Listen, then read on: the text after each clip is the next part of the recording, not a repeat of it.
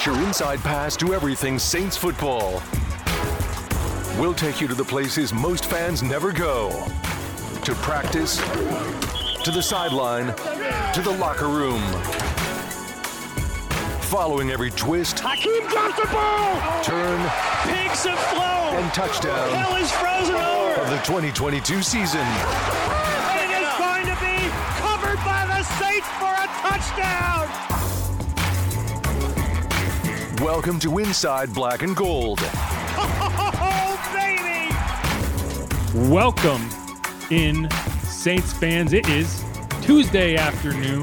The Saints are 1 0. The Falcons are still the Falcons. And we're going to kind of dive in to a lot from that game. You know, we're going to we had a couple days to digest it. Now we're going to react to it. I am Jeff Nowak, WWL digital sports producer and obviously host of this program. As you know, you haven't heard his voice, you haven't seen him on the YouTube channel. The last couple podcasts, Steve Geller is feeling under the weather, so you know, send Steve your well wishes. He's he's uh, he's bedridden today. Uh, hopefully, we can get him back later in the week. For uh, you know, he's he's questionable, you know, but uh, we'll see. We'll see if he can he can shake that tag and get back. But for today, I do have a special guest coming in the back half of the show, or the second and third segment of the show. We have Mike Hoss, the voice of the Saints, who uh, you know he had a heck of a time calling that bizarre game that felt like it ended five different times. We're going to talk about, you know, his standouts on offense, his standouts on defense, you know, what he thinks about this team going forward facing the Bucs. You know, it's going to be a lot of fun. So stick around for that. It's going to come after the first commercial break. But in this first segment, I'm going to fly solo here and I'm going to kind of do a live film study of, you know, I clipped all of Jameis Winston's throws and we're going to kind of go through it. So this is live on the YouTube channel. If you're listening, it might seem a little strange, but we're just going to see how it goes. We're going to see if anyone likes it. If it's unsuccessful, you know, we'll try something else. If it's successful, maybe this is something we can do every week. Either way, let's kind of get it going. If you're listening to this and you're like, man, I wish I could see this. I wish I could watch the tape. Go check out our YouTube channel. It's WWL Sports. Ring the bell. You know, we're it's we're still kind of figuring out the schedule, so it is a little a little all over the place in terms of when we record and how we do this. But we're going to try to nail down a more regular recording time, recording days, so that you can keep up with both the podcast on the on the on the audio apps and the podcast on the YouTube. Um, but let's get this started. Before we get into this, I did want to I did want to highlight what Dennis Allen said about the offensive line specifically because coming out of that game, you know, I was loud saying, you know, this was awful. This was awful blocking. This was awful protection. You know, I, I give Jameis a lot of credit for avoiding turnovers and not, you know, making bad decisions because he was under duress. Um, but you know, I think going over the tape, we did see him miss a few throws, miss a few reads. Um, I think he got happy feet a little bit because the because the pressure was so intense at times. And uh, you know, I think he got he's going to get better. I think he, there was a little rust involved on both the pass catcher and the quarterback side. Um, but we're going to get into that. But this is what Dennis Allen had to say. You know, actually, I thought the pass protection was actually pretty solid overall. We had a couple of uh, we had a couple of you know miscues in terms of you know identifying on the protection, um, and there was a couple of plays where maybe we were a little deep in the pocket, maybe we held on to it a little bit. I mean, um, there's a here's the thing when you talk about pass protection. Uh, there's a there's a ton of different variables that, that, that go into it, and, and typically the first thing is everybody starts to talk about the offensive line and things of that nature. But um, there's a lot of different elements that are involved in that. Receivers running the proper route at the right depth, quarterback getting to the right depth, getting rid of the ball, uh, backs in protection. So there's a lot of different things that go involved in that. Um, I don't think we were as clean as we needed to be um, early in the game uh, particularly in the first half. Um, but I felt like, you know, as the game went on, I thought we got a little bit better. So yeah, I think there's a few things going on there. One, the protection is a way more complex thing than just saying, okay, you five guys go and block those four guys, and it's all going to work out. The quarterback's going to stand back there, he's going to throw it.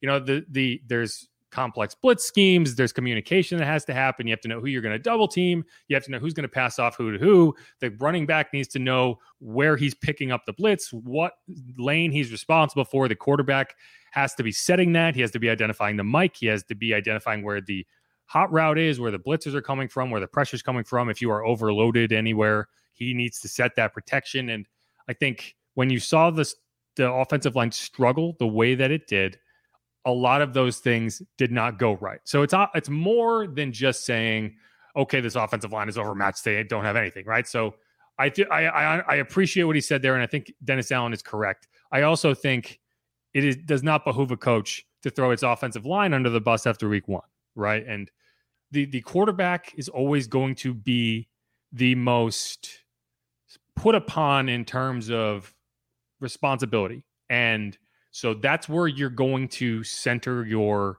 critique, and that's Jameis is going to accept that, right? He's going to say, you know, I could have done more and and I think there were there were elements when you go back through it, you'll see that. Um, but yeah, I think that's that's a lot of it. Cesar Ruiz needs to be better in one-on-one matchups, and I think you're going to see them kind of shift a little more of the help his way. But you know, it's it's not it's never good when you have to do that. Uh, so hopefully, this was kind of a one-game anomaly, and what we saw in the preseason starts to show a little more for him. But either way, um, let's kind of get into the plays. This is the first pass of the game. And what you're going to see a lot of here is bluffed cover two. So when you're talking about cover two, you have two deep safety. So you're going to bluff middle of the field open. But in reality, you Jameis saw a lot of cover three and cover one. The middle of the field closed, which forces you to to have to attack the top and the bottom here. You can use you can use sevens. You can get to the edge. Um, but when it's cover three, you know you're really limited in what you can do in over the top but it does allow for a lot of options in the middle of the field and i think in this game in particular you saw Jameis um, struggle to identify the late change in the secondary and it's not something that he can't do he did it much better later in the game it's just first game of the year you didn't get many preseason reps you know he only played he hadn't he hasn't played since week seven, week eight of last year. And I think he's had some rust, and the reads were a little slow. Um, and you'll see that in a lot of these situations. There's there are people open here, right? There's there's space here. This throw can be made. Michael Thomas is open, but as you can see, someone gets through. You do have a rush, and you know he's not able to kind of take that time in the pocket. And this is where, when you see this happening over and over again, this is where later in the game you know, th- there's really not a ton you could have got done here. You could have made a very difficult throw. He pulled it down and he ran with it. And you can be critical of Jameis for, you know, maybe being a little slow on reads and maybe being a little off target on throws. But I think this is this play is an example of, you know, everyone tells me I'm this turnover machine. Everyone tells me that I make all these terrible decisions and I'm just going to eat this ball and pick up three, four, five yards on the ground because it does not make sense to take a risky throw at this point in the game. At this point, it's zero zero. You know, you're you're just trying to make positive strides. And I think this was the smart move. But when you when you spend the entire game on the run, you know, it starts to it starts to impact you. Um, so you know, we don't need to look too much at this one. So we'll go to the next play. Again, so you can see there's no disguise here, but it is some cover one. Um, and you can tell it's cover one because you have man on the outside. You get pressure in really early. You know, he's not able to kind of survey, go through his reads. This wasn't a great throw, but this is a very difficult throw. You know, you you have to keep it outside because if you leave this ball inside, you know, it's going to get taken to the house, right? So you have to be careful there. And so the only place you can deliver the ball is right here. You know, this is a tight end. He's Juwan Johnson. He's an athletic tight end, but he's still a tight end. So, you know, you the expectation is he can go get it. You know, it wasn't a perfect throw. It was his second pass of the game. And, you know, it's a situation where I think you're trying to avoid turnovers. Got play action here. This was the first pass to Michael Thomas that, you know, it kind of looked like they're a little off. You know, t- Mike's coming out of his break and Jameis has already thrown the ball, right? He gets a he gets a lot of contact here. You know, he's fighting through it. And it's a situation where this is where the defense is trying to throw you off your timing. He's trying to kind of make you have to adjust in real time.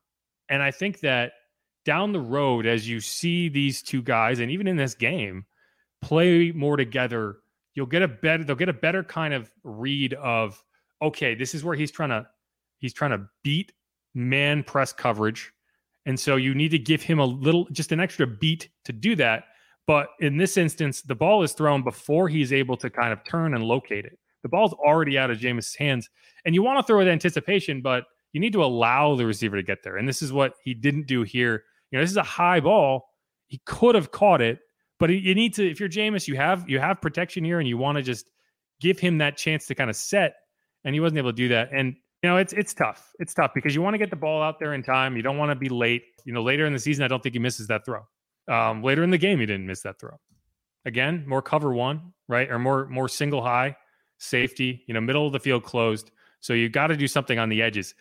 This is an example. You know, as Dennis Allen pointed out, your protection is not just protection, right? Sometimes the receivers don't do their job right. Sometimes the running back doesn't do their job right, and they hold the ball longer than you want to.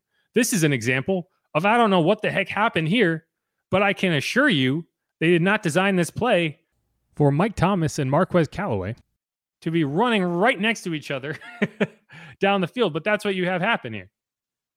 Like this, this is not a play design. You do not design plays for two pass catchers to be within two yards of each other down the field, right? And so, if this is where you're considering going with the ball, if you're getting pressure and you're trying to get the ball out, this is not even an option. So you are here looking at T- Taysom, and uh, I think that might be Landry. And so one of those guys messed up, right? One of these two players is not supposed to be here. And I would guess it's Callaway because I think what this play is trying to do, use kind of that natural rub and that leverage to get Callaway to the post and then Thomas coming in underneath him so that you might clear that space and have a and have a free shot. And you can tell this is where Jameis is looking. That's where he wants to go. Somebody screwed up. Anyway, so you, you can't really do what you were trying to do because there was a mistake in, in the wide receiver room. Right. So the protection isn't perfect, but you're holding the ball longer than you want to because there was a mistake downfield. And so that's tough. Moving on. Same drive. This is a blitz that wasn't picked up. You know, Jameis gets the ball out. He doesn't make a bad decision. But yeah, this is a blitz that you just didn't pick up. So you're double teaming the defensive tackle, and no one picks up the either blitzer, right? So yeah, the, the back got caught up in this wash, right? So that's an example of, you know, someone's got to set that protection. Someone's got to ID the blitz and set your back where he needs to go. The back's also got to identify it. He's got to pick up one of these blitzers, and he wasn't able to do it. You know, the other question is, okay, you know, there's a hot route here. So where was it? Right? Who were you trying to get this ball to? So you see pressure. No one's open, right? This is this is tough. You know, so Jameis does the only thing he can. He throws it away. Another cover one or single high. Jameis dumps it off to Kamara. Um, now, this is something that I don't think you saw enough. You want to see more little dump offs to Kamara. I think Kamara was dealing with a rib injury. I don't know when he got the injury, but it was definitely affecting him later in the game. So, you know, you you got to wonder how limited he was right? That two point conversion to Mark Ingram late in the game. Uh, that seems to me like a situation you want Alvin on the field, right? In a two point conversion to tie the game, you want Alvin on the field. So I think his rib injury was definitely impacting him to the point that he couldn't play that he couldn't play to the level he wanted to in this game. It's just a question of when he got it. So this is an example of happy feet, right? So you've you've already gotten hit several times in the pocket, and Jameis bails way too early here, and he misses a big opportunity.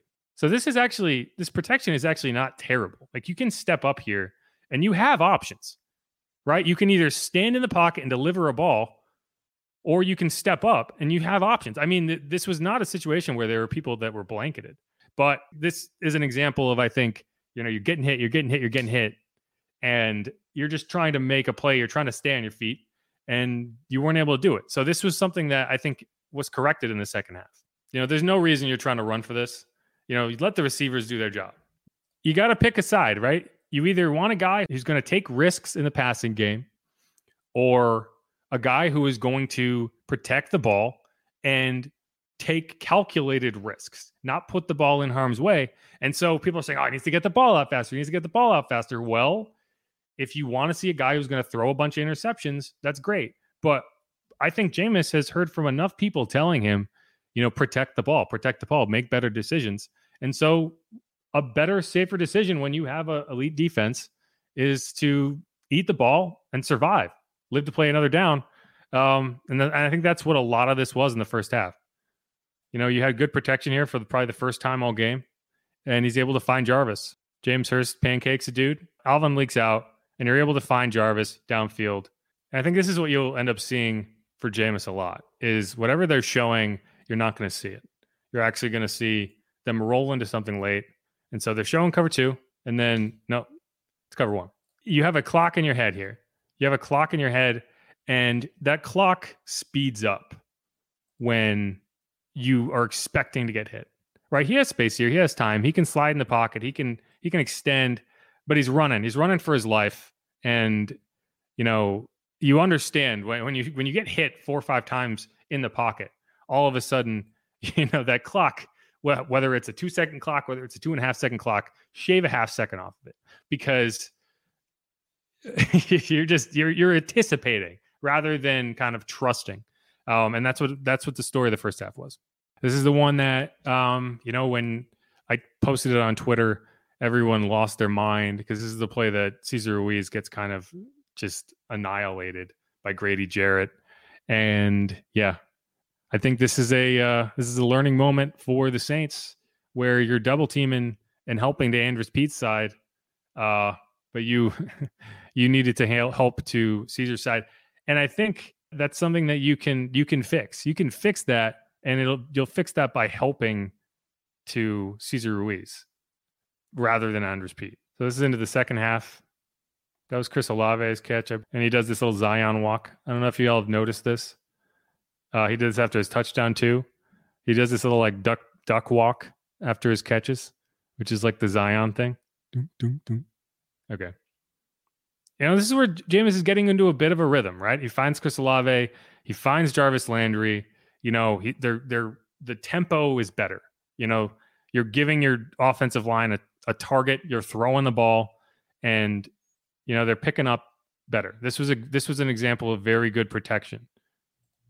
So you're rushing four, and you have a stunt coming in. Alvin sees it, he picks it up, boom, and you're able to get the ball out to Mike Thomas. Right? That's that's the timing, that's the continuity, that's just the communication that you need to see. Play action down the field. You know, this is that first one that that Jameis forced Mike to slip on. Yeah, I think somewhere Sean Payton is muttering about the wrong cleats. Um, but this is also just a bad throw by Jameis. I don't know what he was uh, if he was trying to go back shoulder here. Um, but you know, it's it's not it's not the throw, right? And I also think you're forcing the ball to Mike here when you shouldn't be. There's another sack. This is an example where they didn't pick up the blitz. One of these two guys has got to take the interior rusher, the inside rusher. Um, it's probably Alvin, right? You're not going to have Alvin block an end. So I think this was a this was an Alvin Kamara mix up where James Hurst is going outside and Alvin Kamara is going inside, but you need to communicate before this play, you know, if this guy comes, who's picking him up?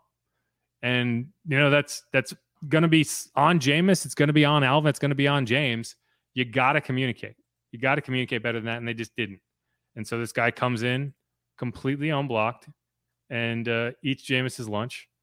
I say that too much, but it's what happened like what Dennis was saying, it's it's not just about winning one-on-one offensive line matchups. You have to be able to identify situations, get people in the right positions, and block the way you need to. And they just weren't able to do that in the first three quarters of this game. Good protection. Blitz comes in late. I think this is on this one is on mark. So look at the back. Like this, you're in the hole. You're where you need to be, but he doesn't see the he doesn't see the blitz. He doesn't know he's coming, right? This should get picked up. There's no reason that didn't get picked up. It's on mark, right? It is on, it's not on the offensive line. You know, we, we see these plays and we assume the offensive line is what what what messed up. This is just Mark Ingram not doing his job, you know, and and uh, he doubles down on this by making a nice play and getting downfield and then fumbling. This was one of the worst running back plays I've ever seen. I mean, the only reason he has the ball in his hands is because he he threw an olé block on a blitzer he didn't see. So he's coming in to try to help on this interior rush. But you've got to be you got to see the blitz coming in in the gap that you're supposed to be minding, and he doesn't. And so yeah, and Jameis does a good job to get the ball to him, and then he fumbles it. You know, and and I said prior to the season that uh, you know I had concerns about Mark Ingram in that RB two spot. If you end up having to rely on him a ton, you know that's that's tough. 985 live. Do you think re-signing Murray today means that Kamara might not play Sunday? I mean, I think it's possible. I don't think you re-signed Latavius because he's going to be your Alvin Kamara replacement because you could have done that a long time ago if you felt like that was the best route. But I do think it's just running back depth. And you are, you know, he's dealing with an injury. So if he misses time, you might need that extra player. But he's not going to be the guy who fills in. Mark is the guy who's going to fill in. And it's just a, you know, Mark has to be better than that. Mark is a veteran. And, you know, you can't be missing blitz pickups and fumbling at a key point in the game. You know, this is, you're in your own territory right? This is this was one of the worst plays I've seen in a while. And you know, Marcus Maye kind of made it so it didn't hurt the team that much by punching the ball out in the red zone. But yeah, he's got to be better. This is a point in the game, right? You wonder, so why why does Jameis get better as the game goes on? Well, a lot of the disguise that they were running in the first half is no longer effective because you've seen it enough times. And this time, you know, he's not going to get baited by that cover two look and that late roll into cover one or cover three.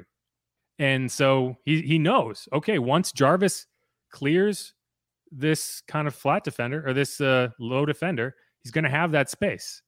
And so, you know, he's able to throw with anticipation that he wasn't able to in the first half and just get it up the seam, get down the four yard line. And then, you know, this is just a okay, you're going to cover Mike Thomas one on one. I'm going to make you pay for that. You know, this nothing nothing complicated here. It's just a fade. And uh, you know, Mike does what Mike does. Nice throw, great catch. Mike throws it in the stance. This is the two-point conversion to Olave. And so on that drive, you started with Juwan up the sideline. Then you hit Alvin for 15 yards and a little check down. You hit Jarvis up the seam down to the four yard line. You hit Mike Thomas on a fade for a touchdown, and then you hit Chris Olave for a two point conversion. Those are the five weapons that you're looking at in the preseason. You're looking at as you get on the field. You're like, these are the guys who have to make an impact. Okay. So this is the next drive. This is also a touchdown drive. Not quite as efficient, but you know, you start it with that throw to Chris Olave. It's good work.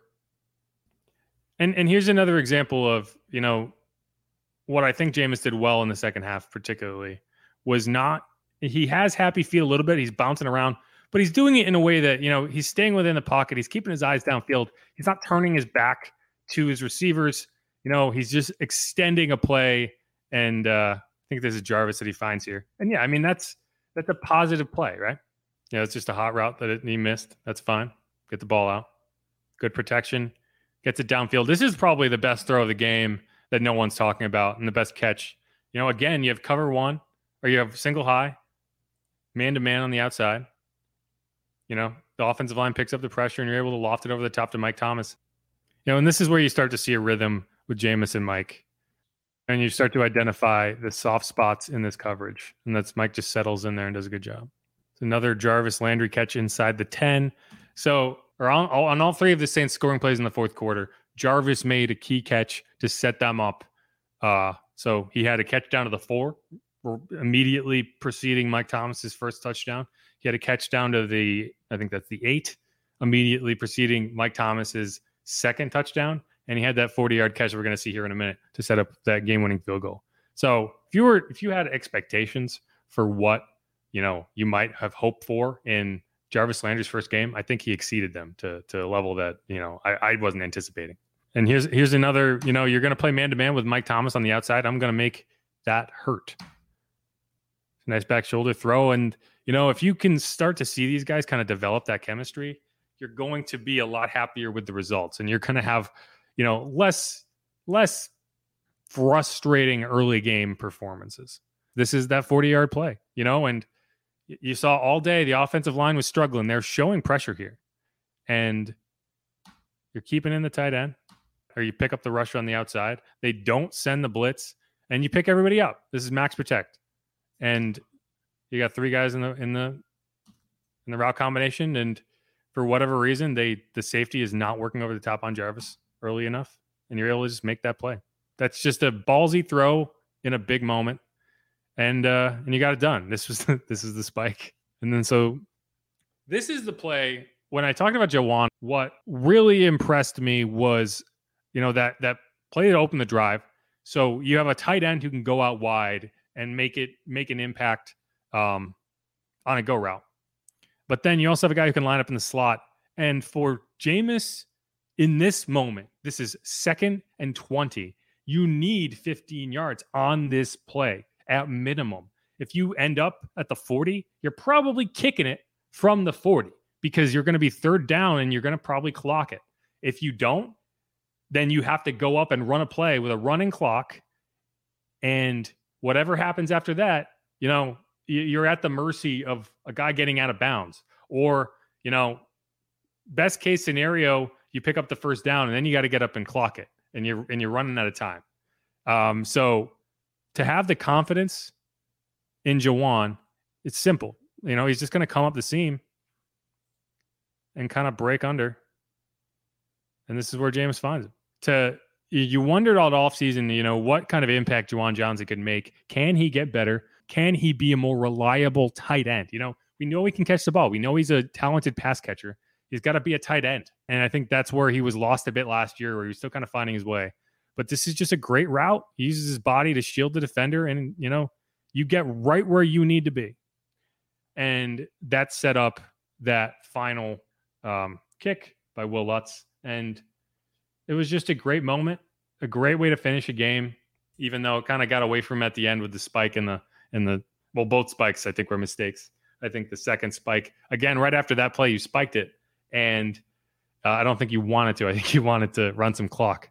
Um, but that was for a game to start that badly um, for a quarterback. And, you know, I think after four drives, he had more rushing yards than passing yards. I think he had eight rushing yards and seven passing yards. You don't usually see that type of turnaround in game. You see that from quarterbacks that don't get rattled, right? You don't you don't have that viral clip of Sam Darnold seeing ghosts, right?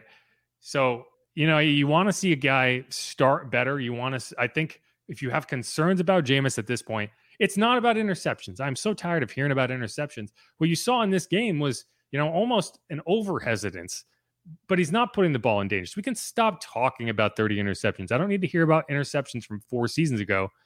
Um, but you know, you want to see him identify protections and set protections better than he has. And I think last year you probably had an easier time of doing that with Terron, a guy who you trust to relay information and to to make sure you're on the right page. This year, you don't have that, right? I think McCoy is an excellent player. I think he's gonna he helps greatly in that regard, but I think that's where the learning curve is for this offensive line, for this quarterback, for these running backs, is finding a way to communicate after not having Drew Brees. Not now you don't have Sean Payton. Now you don't have Terron Armstead. So people have to step up and do that, and I think that's what you want to see change uh, heading into week two. All right, y'all, that's going to be it for that segment.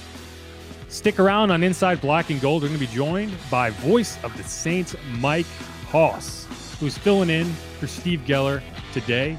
We're going to break down some of that craziness that happened at the end of the game with spikes and pack and, and penalties and zero seconds turning into two seconds and all this all this nonsense. Uh, he saw it firsthand as he called the game alongside Deuce McAllister. Stick around for that on Inside Black and Gold. Make sure to hit that subscribe button wherever you get your podcasts.